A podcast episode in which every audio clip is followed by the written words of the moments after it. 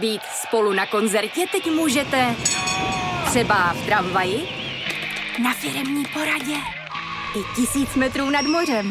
Jsme tu, abyste mohli být mezi svými kdekoliv. Tak zůstaňte ve spojení díky datům na naší nejrychlejší mobilní síti v Česku. T-Mobile.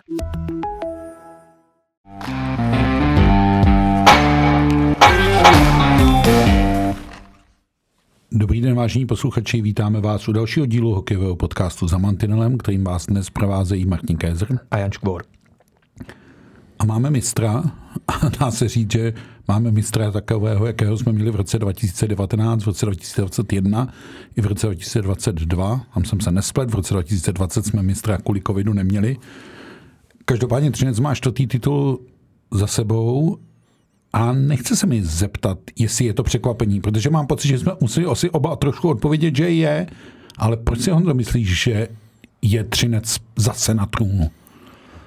Z hlediska asi hledání těch důvodů za mě je jediný, že ten tým má opravdu tu D N A mentalitu toho playoff a jasně spousta lidí může nabít, namítnout, že ten tým se obměnil, je to pravda, ale vždycky si vím, že tam zůstane to klíčové jádro, je tam spoustu kluků, kteří už ten úspěch zažili, vědí, jak se ten playoff hokej hraje a v uvozovkách tím dokážou nakazit ty kluky, kteří tam přijdou a ten kádr doplňujou. A plus samozřejmě, že se ten kádr podařil doplnit výborně, o tom svědčí třeba případ Daniela Voženílka. Za Ale mě... vlastně přišel i Marko Daňo jako nejlepší střelec, přišel Libor Hudáček a myslím, že těhotí hráči, o kterých mluvíme, byli hrozně hladoví po tom titulu. Jakub Jeřábek Jakub přišel. Jeřábek, přesně tak. A to jsou všechno jako atributy, které ty sběratele titulu, a teď ať se Martin Růžička na mě nezlobí, dokáží správně nakazit a ty sběratele titulu zase asi vysvětlí těm hráčům, těm novým, jak k těm titulům dojít. Takže ta kontinuita mistrů evidentně funguje v Třinci. Jo, jednoznačně. Jako hladových hráčů, kteří ten titul chtějí, to podle mě jich máš spoustu i v jiných týmech. Jo, můžeme se bavit o Spartě. To každý rok, co rok slýcháme, že teďka už je to ten rok, kdy ta Sparta musí a sám jsem přesvědčený o tom, že hráči, kteří už tam jsou dlouho, vys Formanové, Buchtelové, všichni, tak ty strašně moc by chtěli ten titul. Ale ten Třinec má prostě něco navíc, takový faktor X, že moc dobře ví, jak to v tom playoff chodí. No a tak to pojďme zkusit rozklíčovat, protože v playoff ví, jak to chodí i další týmy. V podstatě ty účastníci playoff, neříkám, že jsou furt stejní, ale jsou velmi podobní. A Třinec na té cestě vyřadil asi dva největší favority, Spartu a Pardubice. A nakonec si poradil i s Hradcem Králové, který byl ještě asi větším překvapením hmm. playoff.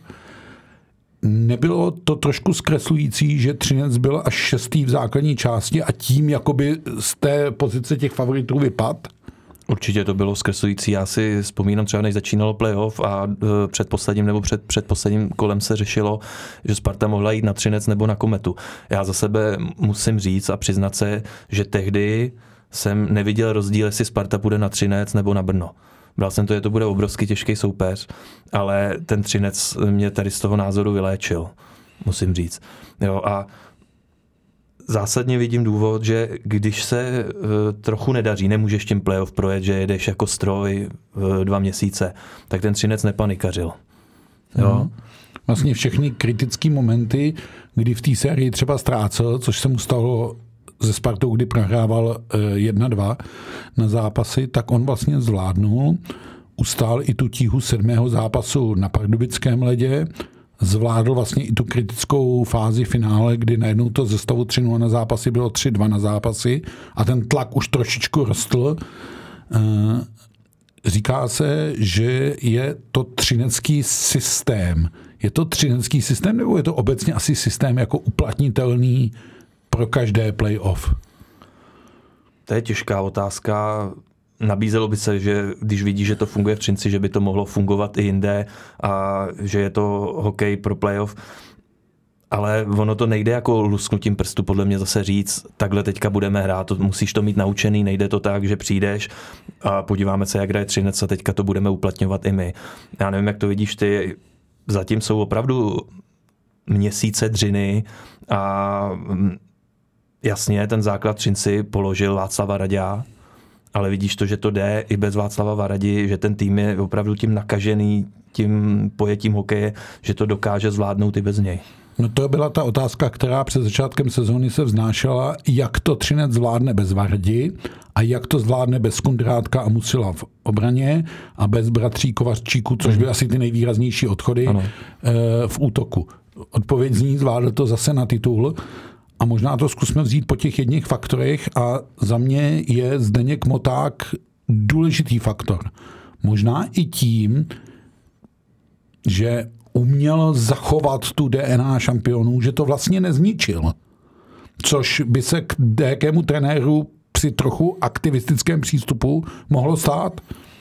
Souhlasím a asi si oba vybavujeme konec základní části, kdy ten Třinec měl hodně špatnou sérii, to načasování před playoff taky nebylo dobrý.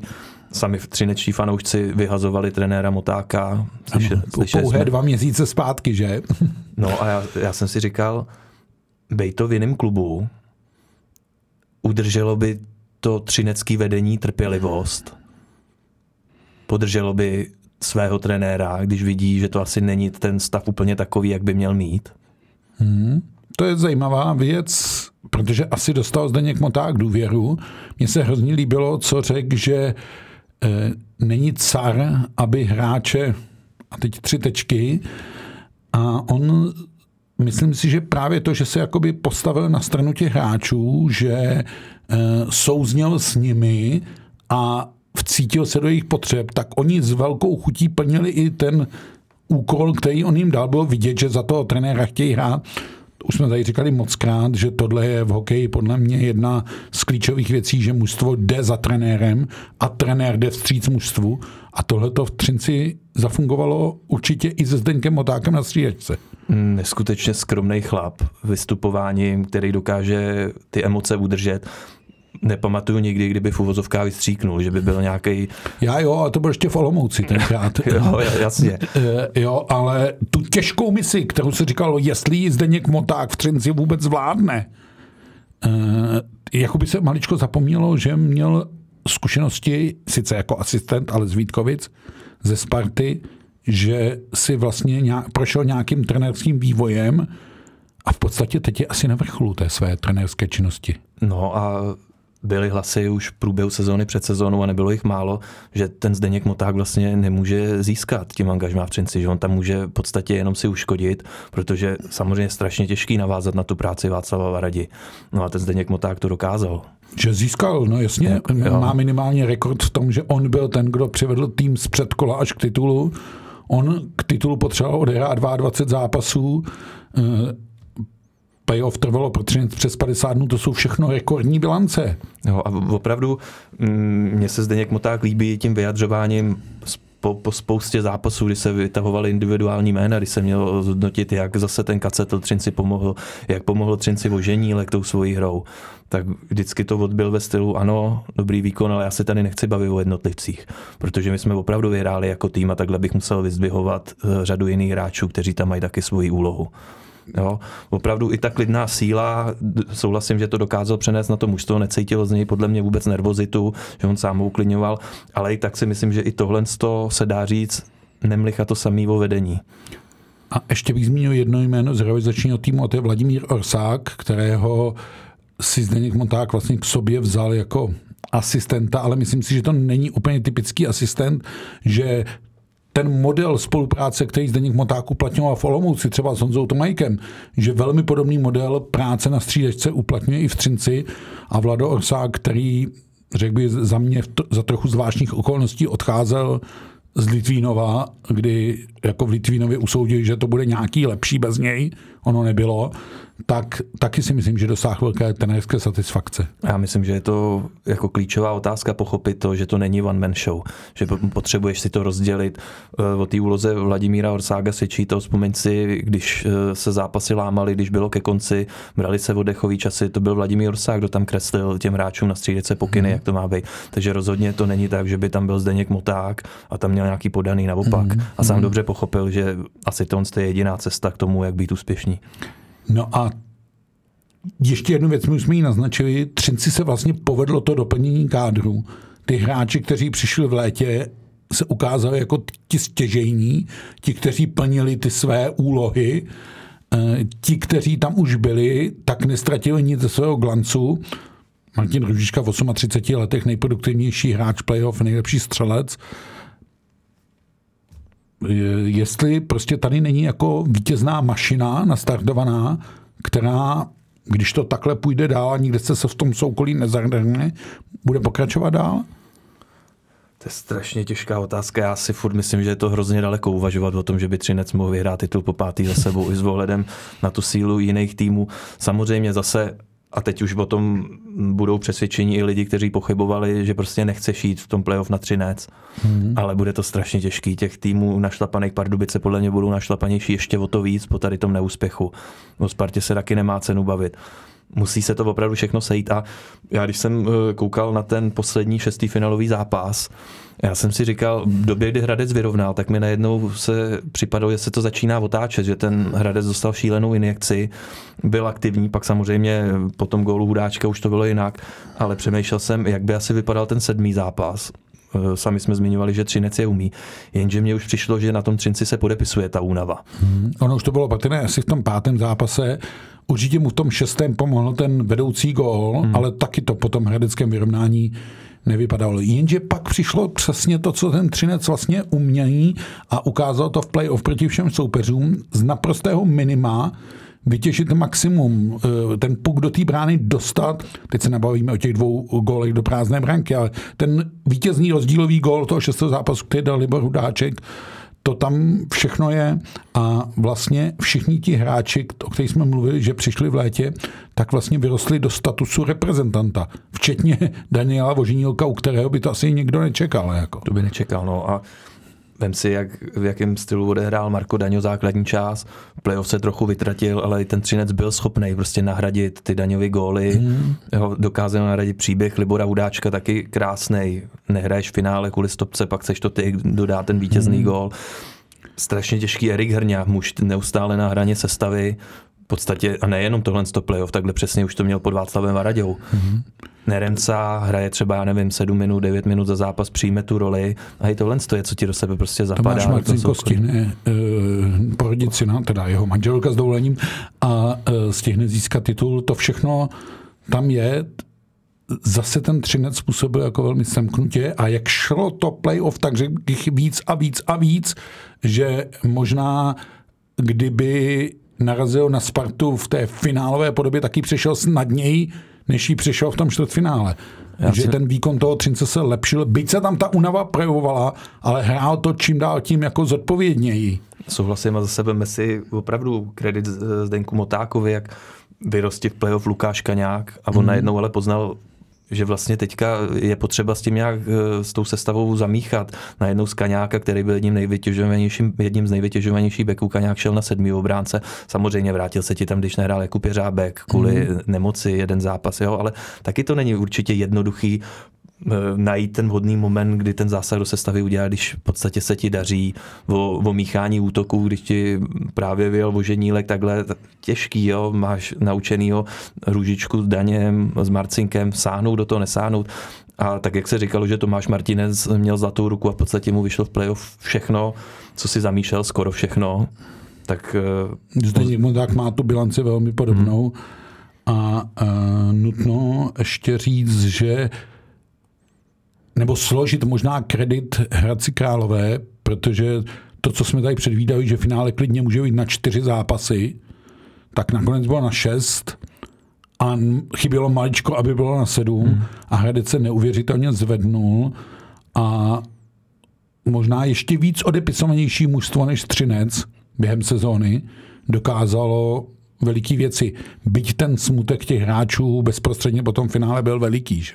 Logicky, protože jsi blízko tomu. Já musím říct, když jsem byl v Hradci na pátém zápase, byl, viděl jsem osobně Miroslava Šéna, šéfa královéhradeckého Manfieldu, neuvěřitelně vyklidněnej nad věcí. Sám, sám věděl, že tady to už je i tak úspěch, když se to, i kdyby se to nepovedlo. Pro Hradec jednoznačně, že ho takhle daleko nikdy nebyl. Ano. A klobouk dolů opravdu, co Hradec dokázal. jasně, pomohlo ti, se ti vrátilo taky na konci finále už zranění hráči, protože zmiňovali jsme třineckou cestu, která byla náročná, když si museli jít přes, před, přes předkolo. Hradec to měl zase velmi těžký semifinále, ty dlouhý zápasy. Jo. Takže ano, tak... On sice se hrál méně zápasů než e, Třinec, ale v podstatě na ledě strávil téměř víc času. Hmm. Takže to jsou všechno věci, které se jako projevily. Mnoho lidí říkalo, že se jim to finále jako nelíbí, že je to hrozně urputný hokej, ale já mám pocit, že finále čehokoliv v hokeji nemůže přinášet moc líbivý a urputný hokej. A mně se třeba, za sebe říkám, ten čtvrtý zápas v neděli líbil velmi, protože sice to bylo nula jedna, jedna jedna, jedna dva, ale mělo to všechno, vlastně i ten šestý zápas měl všechno, napětí a tak dále. Mně se nemůžu říct, že by se mi ta série nelíbila. Já taky ne. A já už jsem to tady říkal několikrát, že mně se nelíbí to zesměšňování třineckého hokeje. Já si vůbec nemyslím, že je to špatný hokej, nekoukatelný, podle mě účelný naprosto a asi se pak dostaneme ještě to srovnávání, že budeme hrát tak jako Třinec, co pronesl kouč osmnáctky jako Petr, že jo, to trochu pokulávalo. Bych řekl, že skoro o soutěži o nejhloupější výrok trenéra v roce dva tisíce dvacet tři zatím vede. Tím asi definitivně uzavíráme extraligovou sezonu.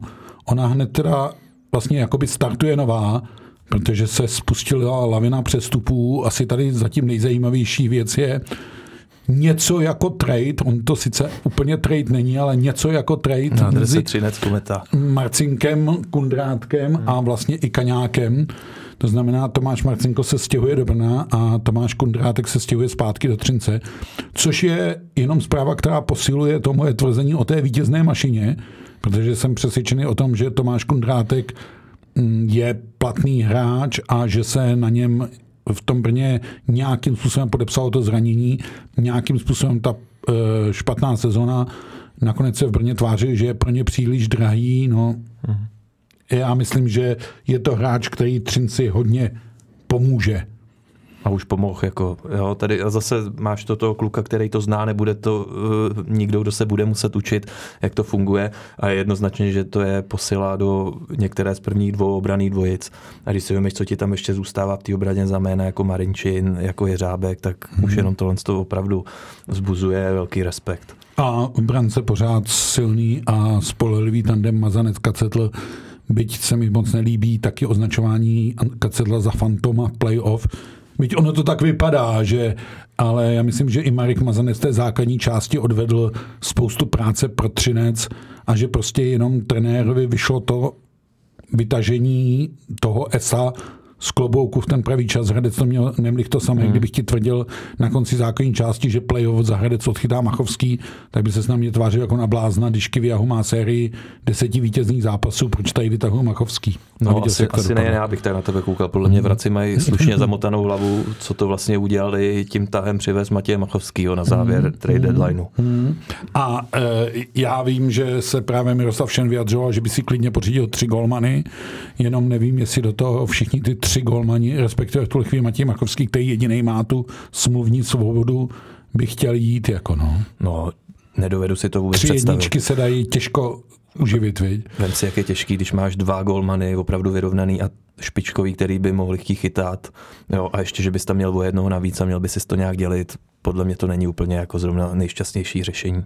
To je pravda, ale jak říkám, tím děláme tečku za extraligovou, byť skutečnou napíše páteční Gala Večer. My v tuhle chvíli víme, kdo dostane cenu práva pro nejlepšího extraligového golmana, ale v rámci utajení to tady říkat nebudem. Jenom možná řeknu k tomu jednu věc. Byla to docela složitá volba, protože těch golmanů, kteří během sezóny nějakým způsobem zazářili, řekli si o pozornost, vypadali v těch brankách výborně, těch bylo daleko víc a cena je jenom jedna.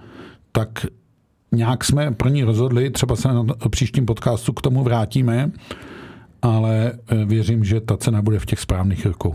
Já si ho taky myslím.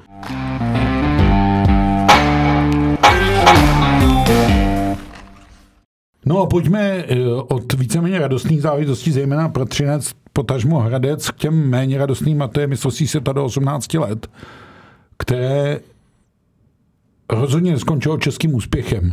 Asi to není totální průser, protože ten by znamenal ten boj o záchranu, potažmo sestup, který potkal ty Němce, ale vzhledem k tomu, že Němci jsou jediným týmem, který jsme my porazili, tak si myslím, že to nedopadlo vůbec dobře. A ještě, vel, ještě větší rozpaky z toho, než vlastně mistrovství světa osmnáct dopadlo, je, jak vypadalo, respektive jak vypadala hra českého týmu. Mně už se nelíbila úplně taktika proti Švédům, ale ještě jsem jí asi dokázal v té skupině nějakým způsobem pochopit a o tom, proč jsme nakonec prohráli, kdo se na tom jak podepsal, jsme tady mluvili minule. No jo, ale to, co jsme předvedli ve čtvrtfinále proti Spojeným státům, to bylo jako co? No já ještě, než se tady k tomu dostaneme, tak mě už silně znepokojilo vyjádření Jakuba Petra před začátkem turnaje, že to může dopadnout úspěchem, ale taky totálním průserem. Tohle prostě nemůžeš říct do novin. To prostě nemůžeš říct. To je totální úlet, jako... No to... A myslet si, že ty kluci si to nepřečtou, že to se no to k ním nedostane, přečtou, to nejde. Taky, jako. Taky v některých momentech jsme dělali všechno pro to, aby to bylo totální průser. Jako. Já, mm. jako můžeš si to myslet. Ne, měli jsme podle mě veliký štěstí, že ty Němci byli, ten ročník byl opravdu špatný mm. a že jsme ty Němce porazili, protože myslím si, že bychom se s Norama nebo s Lotyšema v tom boji o záchranu velmi trápili. Jako. On už to ukázal ten první zápas proti Slovensku, mm, kde Slováci mm. byli lepší. Mm. Prostě nás přehrávali, byli lepší bruslařsky i agresivitou. Pak byla klika, že se tam ta necelá dvouminutovka, možná minutovka se povedla, že jsme dokázali srovnat na dva dva. Ale... Tak já budu teď ten ďáblův advokát, který bude hájit. No teď vlastně to nebylo tak špatný, teď jsme vypadli ve skupině s druhým, třetím a čtvrtým týmem šampionátu. A ve čtvrtfinále nás porazili vítězové. Ale znova říkám, nemyslím si, že je problém v těch výsledcích. Čtvrtfinále z U S A jedna čtyři je vlastně nejlepší výsledek, kdo co proti Americe uhrál, když pomineme finále se Švédama, které Američani otáčeli ze stavu nula dva na tři dva prodloužení. Ale ten způsob hry, kdy si zaparkujeme ani ne autobus, ale všech pět, hrajeme ze šesti brankáři, když to řeknu takhle. Hráli jsme neustále oslabení pět na pět. To jsem říkal. Já jsem říkal, že jsem nepochopil ty rozhodčí, proč nám pískají zakázaná uvolnění v tom zápase. Hmm. Že to opravdu bylo, že hraješ. A ne, někdy to vypadalo jako dvojnásobný oslabení. Já jsem jako tady s tím stylem hry mám velký problém. Já jako rozumím, že by asi by, jasně, kdyby jsme to otevřeli a chtěli hrát hokej, tak bychom třeba dostali, já nevím, deset gólů, prohráli bychom jedna dva deset. Ale za mě to řekl výborně Milan Antoš ve svý pravidelní břitvě. Prostě my jsme vůbec nechtěli hrát. Nechtěli, no. Nechtěli. Ta, ta taktik, já jsem doteď vlastně nepochopil, co bylo smyslem té taktiky. A je, je opravdu asi jediný si říkám, že jsme nechtěli prohrát jedna deset, dva deset. Ne, nechtěli. Myslím si, že pod dojmem prohry v té generálce dva devět a pod dojmem výsledků Ameriky ve skupině jsme nechtěli dostat nálož. No jo, jenže není vlastně, nebyla by ta nálož to vypovídající, nelžeme my vlastně sami si těm hráčům, jak jsme na to měli. Ne, my jsme na to vůbec neměli. Neměli, my jsme jenom bránili, musím říct, že ty Američané to muselo zoufale nebavit, hmm. protože takhle, to nebyl ani defenzivní hokej, to byl destruktivní hokej, jenom, jenom odrážení puku, vyhazování a tak. U toho je malý zázrak, že jsme dali jeden gól a vlastně je velký zázrak a velká pochvala Michalu Hrabalovi a všem hráčům kolem, že dostali jenom čtyři góly. Ale hokejový projev a ještě vlastně se trenérem chlubit, že to byla naordinovaná taktika. A pak přichází ta hloupá věta, že tímhle stylem hraje Třinec defenzivní hokej a došel pro titul. No to si myslím, že je téměř na žalobu z Třince. Jako. No a to je vůbec na žalobu Jakuba Petra, jestli vůbec viděl teda nějaký mm. zápas playoff, kde Třinec hrál. Ono už hodně úsměvný je vyjádření po tom posledním zápase ve skupině od Jakuba Petra, že kdo nevěří tomu, že bychom mohli přes Ameriku přejít, samozřejmě, že to bude těžký, tak ať se zbalí, jede s rodičema domů a vůbec na ten zápas nemusí chodit. No tak no, Jakub Petr on... asi neměl rodiče, v tom bude ten problém. No, Jakub Petr byl ten, který tomu dle jim stanovené taktiky jako... přesně dá, mm. kdo z toho couvnul vůbec, že se může nějak uspět. Mm. Já jsem... Tak já chápu, že se musí taktika přizpůsobicího soupeře, ale tohle bylo ostudný, tohle bylo nedůstojný země, která chce hokej dělat nějaký vítr. Takhle pasivně nehrajou ani ty Norové, ani ty Lotyši, minimálně aspoň bruslí a snaží se hrát s pukem. Ale my jsme stáli, před brankou. My jsme úplně jsme rezignovali, jako já taky souhlasím, že asi budeš hrát obraně, ale prostě když máš šanci jít do toho protiútoku, no tak tam prostě vyrazit v pěti letech.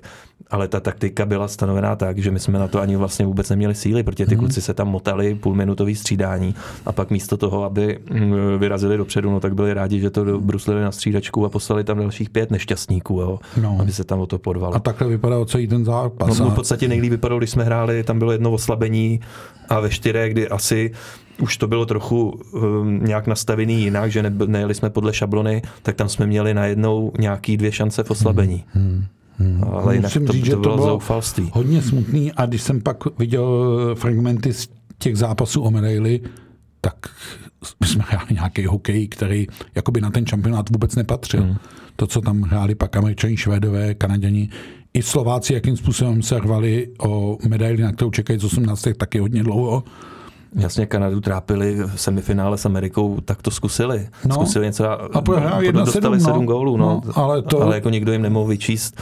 A přesně jak to tweetoval Jirka Hrdina, no tak tam přijel se na ty naše kluky podívat, tak jsem mu říkali, co to má znamenat tohle. A po dvou třetinách odjížděli na, na Slováky no. proti Finům. A v podstatě to mužstvo ten hokejový talent má, když už budeme mluvit o Adamu Židlickém, budeme mluvit o Eduardu Šalém, ti hráči tam s talentem jsou, ale předvíst s nima tohle a vlastně v uvozovkách ještě na to být pyšný, tam mně přišlo opravdu prezvláštní to, že to je na okamžitou rezignaci trenéra. No ono to je tak, že Jakub Petrovi skončila smlouva, on hned po turnaji neváhal prozradit, že má angažmá v cizině. Nejdřív řekl, že ten neúspěch jde na jeho hlavu a pak řekl, že je mu to vlastně jedno, protože má neúspěch v cizině, má angažmá v cizině. V Norsku. V Nor- Norsku, tam jsem zvědav, jak tam s tímhle hokejem posoudí. Mně nakonec nejpravdivější asi, asi přišla ta poslední věta, kdy on říkal, no teď přicházím na chlapskou úroveň a tam ty moje keci stačit nebudou. Už mu to nebudou žrát, no. no. No, tak já mám pocit, že jsme mu je ani nežrali, ani my. A když si vezmu, že ten týž trenér stál v roce dva tisíce čtrnáct na střídačce za tou stříbanou osmnáctkou, kde hráli Vrána, Pastrňák, Vaniček, tak mám pocit, že trenérský vývoj za devět let výrazně ustrnul tohoto pána. S tím souhlasím. No, což ale by možná mohli potvrzovat i ve Vítkovicích a to nechme jako problém někomu jinému.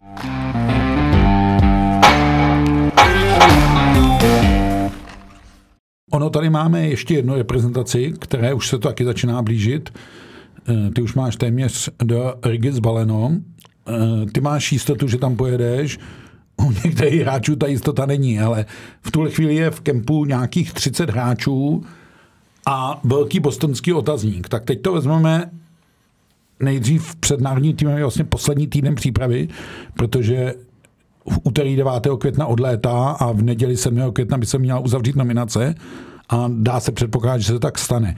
Tak začneme tím, co se zdá být jako jisté. Zřejmě se už i postupem Devils se už nebude sahat do trojice golmanů a pojede Bejmelka, Langam a Robec. Souhlasím. I tím, jak to vyjadřoval Kari Jalonen, že nestojí o Pavla Francouze, logicky mm-hmm. taky měl těžkou sezónu plnou zranění a byl by to docela velký zásah a myslím si, že s tou trojicí golmanů problém nemáme. A ukázalo to i loňský mistrovství světa. Hmm, a ukazuje to i příprava, že ti golmani, ať naskočí kdokoliv, tak dokáží eh, odchytat, být třeba pro Šimona Hrubce. Ten sobotní zápas v Brně byl velmi obtížný, kde Růžani z minima šancí dali jeden gól a t- trápili nás velmi podobně jako loni v Tampere ve skupině na mistrovství světa, ale tr- trojici golmanů máme jasnou, ale pak je tady obrana. Tam máš jedenáct obránců hmm. a ještě by se nějaký z N H L zjevit mohl, ať už by to byl Jakub Zbořil z Bostonu, nebo ať už by to byl třeba Libor Hudáček z Rangers, který vypadli. Dá se předpokládat, že pojede devět obránců. Se tady minule s Matějem typovali nominační překvapení, tak já pořád trvám na Tomáši Dvořákovi, ale kdo bude pilíř té obrany? Jako? Michal Kempný za mě. A bude to stačit, ale to nemyslím vůbec zle vůči Michalovi, ale nechybí tam jeden, dva beci, který by to ještě podepřeli. A my je nemáme, říkám to na rovinu. Takhle, Michal Kemplý, to máš záruku, že ti půjde i dopředu, že to bude ofenzivní back. Ty jsi zmiňoval Tomáše Dvořáka, to je pro mě zase ta záruka, to že to bude jeden stránky. Z klíčových, na kterých bude stát uh, opravdu ta obrana defenzíva. Jsem zvědavej na Jakuba Jeřábka, to je podle mě velká pomoc. V té formě, v jaké hraje, pokud si ji udrží a dokáže ji vlastně přenést z té extraligového finále i na tu mezinárodní scénu, tak určitě. Navíc je to kluk, který taky toho zažil spoustu už na velkých turnajích, byl mm. naposled byl v Pekingu, mám pocit, že jo, na, na olympiádě. No, ale pak jsou tam jména, Ronald Knott toho moc odehráno nemá, namyslel si si tam mm. vůbec nic. David Jiříček, tam je, myslím, veliký limit v tuhle chvíli zdravotní stav. Jako. Dneska poprvé trénoval dopoledne, tak že už byl s národním týmem v Brně. Pozitivní zpráva, ale no ale ještě se taky bude muset škrtat, tak kdo to odnese? To je strašně, těžký, strašně těžká otázka, ale že se škrtat bude muset, mm-hmm. to je jasný. Vypadá to na dvě jména zatím, že se škrtnou. No. A pořád ještě tam necháváme otevřenou tu možnost doplnění z N H L. Jo? Byť já jí moc nevěřím. Ty třeba si říkal, u těch beků tomu mm, moc nevěříš. Kubovi Zbořilovi nevěřím, že trenéři půjdou do risku vlastně takhle krátce před šampionátem. Viděli jsme třeba u Stanislava Svozila, jak to dopadlo a není to vůbec nic proti němu, ale tam byl čas na to. Hmm. A zase brácem, no, to mistrovství začíná za deset dní. Jo. Dobře, tak škrtej. Pomožme Kari Jalonenovi. Byl bych překvapený, kdyby odjeli oba Kučeřík a Ščotka z Brna. Jo, čekáš jeden zásah do brněnského ledví. No, jeden. Možná no. i dva, ale samozřejmě bude záležet na tom, jak bude David Jiříček, že byl dneska na ledě, to ještě vůbec nic neznamená. neznamená jo. Já jsem taky zvědav, jestli dokáže ustát jakoby ten, tu nominační hranu David Němeček. Jako. To je pro mě taky jako podstatná věc. Zdá se, že jako svoji roli by měl mít Kundrátek, že svoji roli by měl mít Jeřábek. Otázka je, co s Jordánem, ale i vzhledem k tomu, že byl pověřován kapitánskou rolí v přípravě, tak mám pocit, že má v té hierarchii poměrně vysoké postavení. Já, já si to myslím trenéra. Taky, vzpomeňme na poslední turnaj Eurohockey Tour, tam taky Michal Jordán dostával velký prostor. No. Každopádně má z těch beků odehráno nejvíc zápasů a ta obrana zas, kdo ví, jak zkušená není a mám pocit, že se půjde minimálně půl na půl, že půlka těch zkušených tam bude muset být, což mluví pro Kundrátka, mluví to pro Jeřábka, mluví to pro uh, Kempného. A možná a to je Jordána, no. no. Jako jo, to je stálice, pamatujeme, jsme spolu byli na mistrovství v Moskvě. Hmm. A to už je jak dlouho dva tisíce šestnáct, šestnáct jo, no. kde už tam taky patřil trochu těm zkušenějším. Jo. A Množmik je o sedm let později a Michal Jordán. No a pojďme k těm útočníkům, kde to začnu teda asi obráceně. A to je najednou je tady k dispozici celá bostonská enkláva, což asi nikdo nečekal a skoro bych řekl, že nikdo ani nechtěl, a teď to myslím v tom dobrým slova smyslu, tak klíčová otázka, o které se baví hokejový národ. David Pastrňák na mistrovství světa, ano nebo ne? Myslím si, že to není nalajnovaný tak, jak to bylo nalajnovaný loni, že když Boston vypadne, že David Pastrňák okamžitě přiletí, myslím, že to bude složitější. Záležet bude hlavně na samotném Davidu Pastrňákovi. Podle mě asi nikdo si nevědom představit to zklamání, jakým teď prochází. Zase víme, jak je David Pastrňák takový velký dítě, který má ten hokej na prvním místě. Které si chce hrát a teď to zase myslím tam dobrým. A já to taky myslím dobrý. Ale je to strašně těžká práce pro Martina Havláta najít teď ten vhodný moment, kdy se Davidu Pastrňákovi ozvat. A kdy Samo... se s ním na tohle téma bavit. Aby to nebylo moc brzo, aby si se trefil do té nálady, když mu zavoláš moc brzo, tak ti řekne, já nechci mít teďka hokej v hlavě vůbec. Aby, aby to nebylo, nebylo moc, moc pozdě. Hmm. Jo, je to strašně těžký. Ať byl Petr Nedvěd jakýkoliv, tak podle mě on to, on to docela uměl. Hmm. A teď bude záležet na to, na té práci Martina Havláta, co už si s těma klukama během sezóny nějaké oťukal, byť tam je to samozřejmě jenom takový náznaky a co by kdyby, tam se každý soustředí speciálně i Boston na tu sezónu. No, já nedovedu říct, jestli David Pastrňák přijede za sebe nějak, ani se nepřikláním k jedné nebo druhé variantě. No, asi si řekněme na rovinu, a to víme, když David Pastrňák přijede, tak to bude pro národní tým obrovská posila. Ať to bude jakkoliv.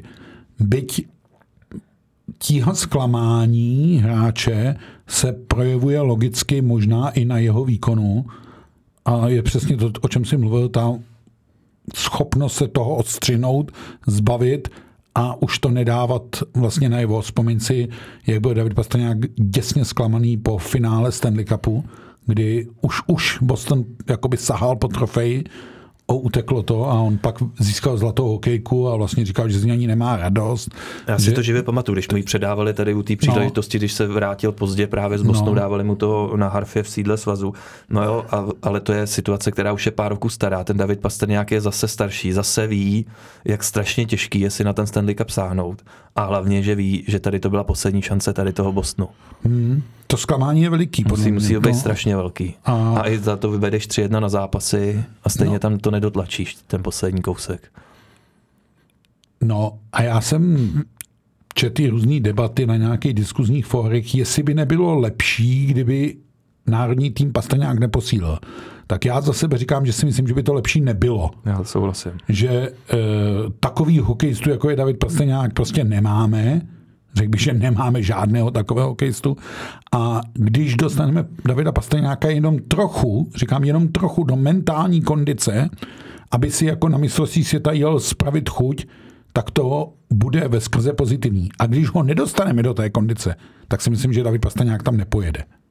Že to není v situaci, že když už tam pojede, tak tam bude otrávený.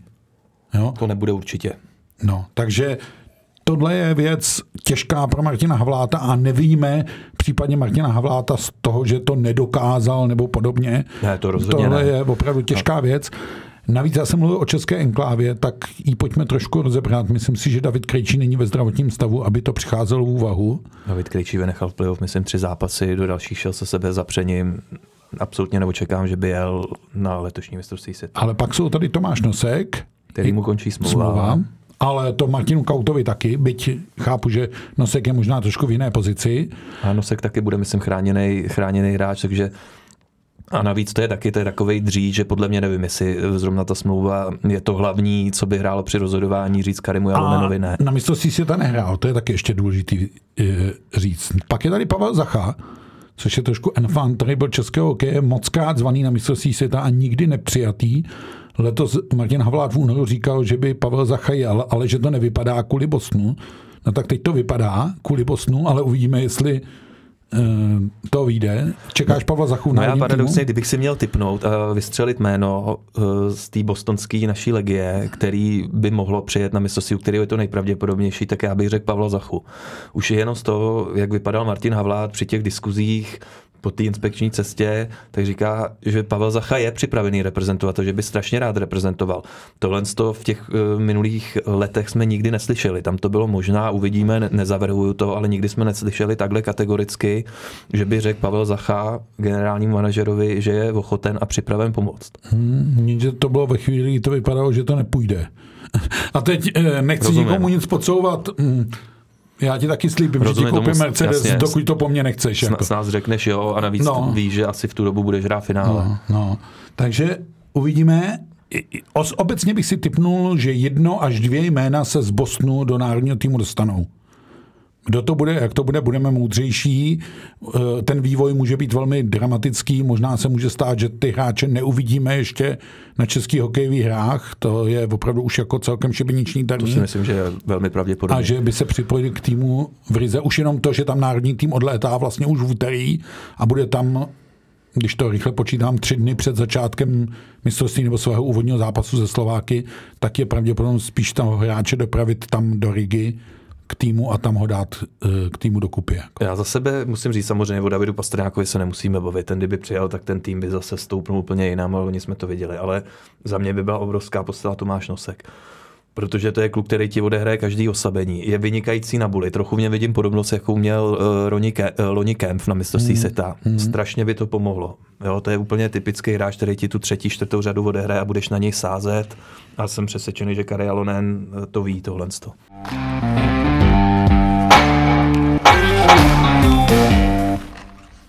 No, takže tím jsme se dostali k tomu, že máme v útoku přetlak a budeme zase škrtat. Hmm.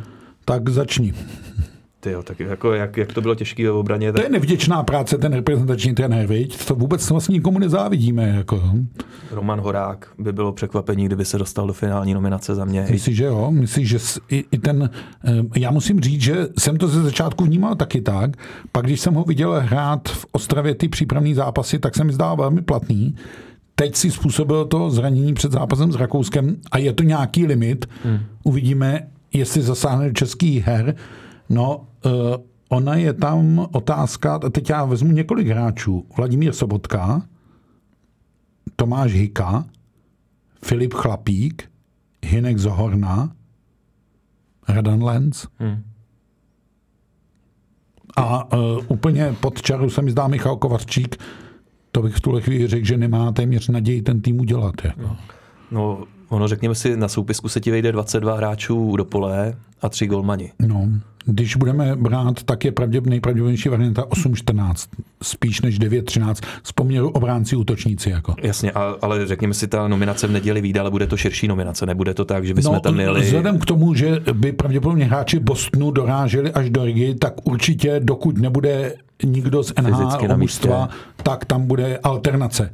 Jo? Jasně, ale i tak to znamená, že podle mě po neděli to někdo bude muset opustit, protože to ten jo. kádr je, a to opravdu se nebavíme ještě, že tam nejsou ty kluci z Bostonu. Jo, to určitě. No. E, otázka je, jestli Daniel Voženílek jede s nějakou nominační nadějí, jako? Já si zase myslím, nebo že Kari Jalonen byl tam netahal. A není to trošku odměna za výkony v play-off?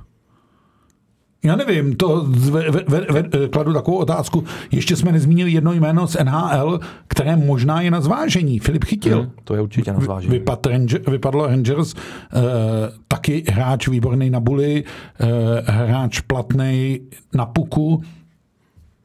Hele, musí to být šíleně těžké rozhodování u toho Kariho Jalonena. Veme si taky třeba uh, loňskou olympiádu, kdy tam ještě Kari Jalonen nebyl, byl tam Filip Ešán, jak dopad Filip Chlapík. Hmm. Jo. Nikde není psaný, že tam takovýhle překvapení nebude, že to opravdu, ty si zmiňovali Tomáše Hyku, taky to nemá rozhodně tam nalinkovaný, že po té sezóně v Pardubicích, že to má jistý. Vůbec mm. ne. Vůbec ne. A teď je ještě otázka, a teď nechci říkat, že jsou to jeho oblíbenci, ale Jalonen má u některých hráčů, z nich já jsem třeba jmenoval Zohornu, oskoušeno, že mu ten systém zahrají, fungují, to je to, co třeba mluví podle mě pro Fleka. S Beránkem klidně, eh, jo. Pro eh, Černocha, Smejkala. Smejkala, že ten systém odehrají. Tak to zkusíme otočit. Pojďme říct tři útočníky, u kterých nepochybujeme o nominaci. Pokud budou zdravotně fit, pochopitelně. Kubalík. Správně, čer... taky bych to řekl. Červenka. Červenka, správně. Ten sice zdravotně fit není, ale bude nám veterán hrát s celou obličejovým krytem, takže bude. A já si myslím, že i Černoch s Flekem. Já bych řekl Fleka, já bych řekl, nebo Michala Špačka bych řekl to jméno, hmm, hmm. kde bych řekl, že to jsou hráči, kteří se v tuhle chvíli určitě, a uvidíme v jaké roli. Ono, když bychom připustili, že přijede Pastrňák, tak nabízí se spojit Červenku s Pastrňákem, ale prosil bych toho centra. Jo? A to je no klíčová věc, to, co loni odehrál David Krejčí. Jako. No a tu máš zase, nemohl by tím centrem být třeba Sobotka. Já nevím, no. Jo. jo, jo, určitě, určitě. To je na v- velký zvážení. Možná, jo, mož- nevidíme do toho hmm.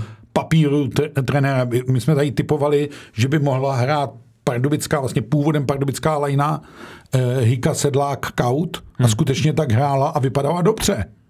No, takže to je taky splní. A nejmenovali jsme Martina Kauta mezi těma, kteří to mají jisté. Jako. No určitě to nemá jistý. Zase no. připomínáme znovu toho Standu z Vozila, jak dopadlo. No, jo. Takže čekají nás navíc tři těžké zápasy, které jsou podle mě nesrovnatelné s tím, co těmi šesti, co jsme dosud odehráli, když to řeknu v pořadí Finsko, Švédsko, Švýcarsko, a to budou ty průbířské kameny jak v té obraně, tak v tom útoku. A i pro Kariho Jalonena. Já si totiž samozřejmě má asi nějak jasno o nějaký základní kostře, přes kterou nejede vlak, ale těch otazníků tam určitě má spoustu. A ty otazníky ti přesně daleko líp odpovědi zápasy proti té evropské špičce, než při vší úctě zápasy s Němcema, s Rakušanama a proti Slovákům. No paradoxně je vlastně ten Boston a jeho vyřazení takovou, nechci říct komplikací, ale starostí navíc, s tím se moc nepočítalo. A najednou ti to nemůžeš říct, hele, mám tady Tomáše Noska, já ho nevemu. Jako. Hmm. Hmm. Evidentně se to nabízí. logicky spadnou pod stůl Lukáš Jašek v tuhle chvíli, protože ty vlastně nepotřebuješ ten kádr doplňovat, ty ho potřebuješ posilovat. Takže hráči, u kterých ti vyjde, že jsou posilama, tak mají to místo. No, necháme se asi překvapit, co v neděli s Kari Jalonen vyjde ta nominační listina a pak ji nějakým příštím podcastu zkusíme odkomentovat. Možná ještě poslední zastávka hokejová, a to na téma opravy ledu v Brně. Skoro jsem si říkal, jestli to není nějaká nebezpečná předzvěst českých hokejových her, protože má být koncem týdne docela teplo. No, má být dvacet stupňů o víkendu. Hmm. Nebude nám zase praskat led v Brně? Ale nepřivolávej to. Já jsem rád, nakonec, jak jsme to tady řešili na začátku playoff, že v podstatě se to... to vyvrcholení bylo bez jakýchkoliv excesů. A vlastně no. Já už jsem tak na to trochu zapomněl. Přijde mi už to takovej pravě, když se v extralize řešil led, tak... Mm. tak no, ale snad... u toho nároďáku to zase no, v sobotu nějakých te... čtyřicet minut vzali a už jsme to zažili v Budějovicích, no, že právě, jo? No. Takže nechci, dobře, beru to, abych to nezakřik, nepřivolávám to. My příští podcast připravíme ve chvíli, kdy bude jasná nominace národního týmu. Asi ji docela důkladně rozebereme, co z ní vyplývá. My se společně uslyšíme naš na lince Praha-Riga, kdy se pokusíme udělat podcast právě na tomhle spojení, tak doufejme, že se nám to dá dokupy a podaří. Zkus mi tedy teď jednou větou, ještě než tam seš, říct, co se dá v Rize očekávat. Já očekávám, že zase už ten tým je o rok starší pod Kari Jalonenem a očekávám, že zase to bude, jak jsme mluvili o té třinecké D N A, tak, že ten nároďák už jí bude mít sobě tu D N A mnohem víc, než, měl, než byl před rokem, kde to stejně nakonec stačilo k bronzu. Ale asi se nemusí, a zase se vracíme k oklikou k Davidu Pastrňákovi, že bude strašně záležet, jestli přijede nebo ne. Hmm, ono upřímně řečeno, loni nepřijede David Pastrňák a když si vzpomeneš na tu krizi po pravře s Rakouskem, no...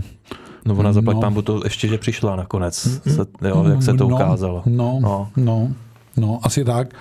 A e, není to jednoduchý, začínáme proti Slovensku, e, následují pak vlastně zápasy v neděli, v pondělí. No, nebude to vůbec jednoduchý turnaj, ať už se ta sestava vyrobí jak chce, ale skutečně myslím, že v tuhle chvíli doplnění hráči nebo o hráče Bostonu bude celkem zásadní věc, jestli ano nebo ne. No.